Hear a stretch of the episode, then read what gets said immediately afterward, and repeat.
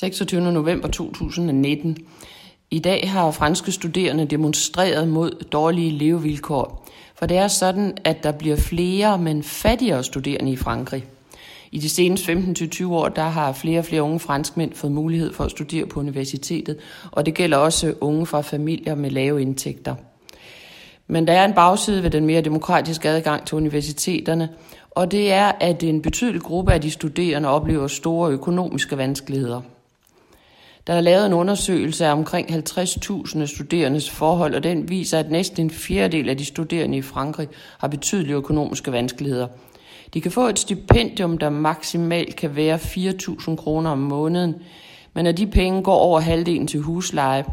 For studieboliger er meget dyre, og der er ikke nok af dem. Og det betyder, at det især er de unge, der er nødt til at flytte til en anden by for at studere, der er svært ved at få det til at løbe rundt, og tit kan deres familier ikke hjælpe dem økonomisk.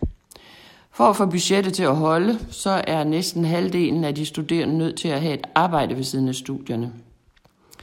Trivslen blandt de studerende kan også godt være bedre. Mange er trætte, stressede, og dem, der er hårdest presset, siger, at de føler sig deprimerede. For tre uger siden, der satte en 22-årig studerende ild til sig selv i protest mod sine levevilkår. Han havde studeret statskundskab i fire år på universitetet i Lyon, og i sin sidste besked på de sociale medier, der skrev han, jeg får ikke stipendier, og selv hvis jeg fik 4.000 kroner om måneden, er det ikke nok til at leve af.